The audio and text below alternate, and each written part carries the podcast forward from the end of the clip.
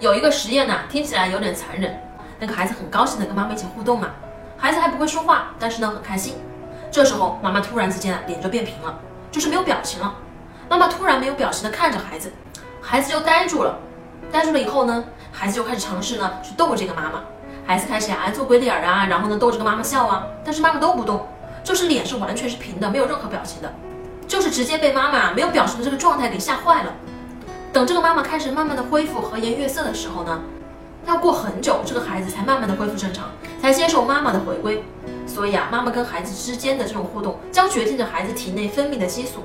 这个面部表情的实验呢，会伤害孩子的认知能力、语言能力、行为能力、自我及情感的控制能力。橱窗里有我为大家精选的育儿书单哦。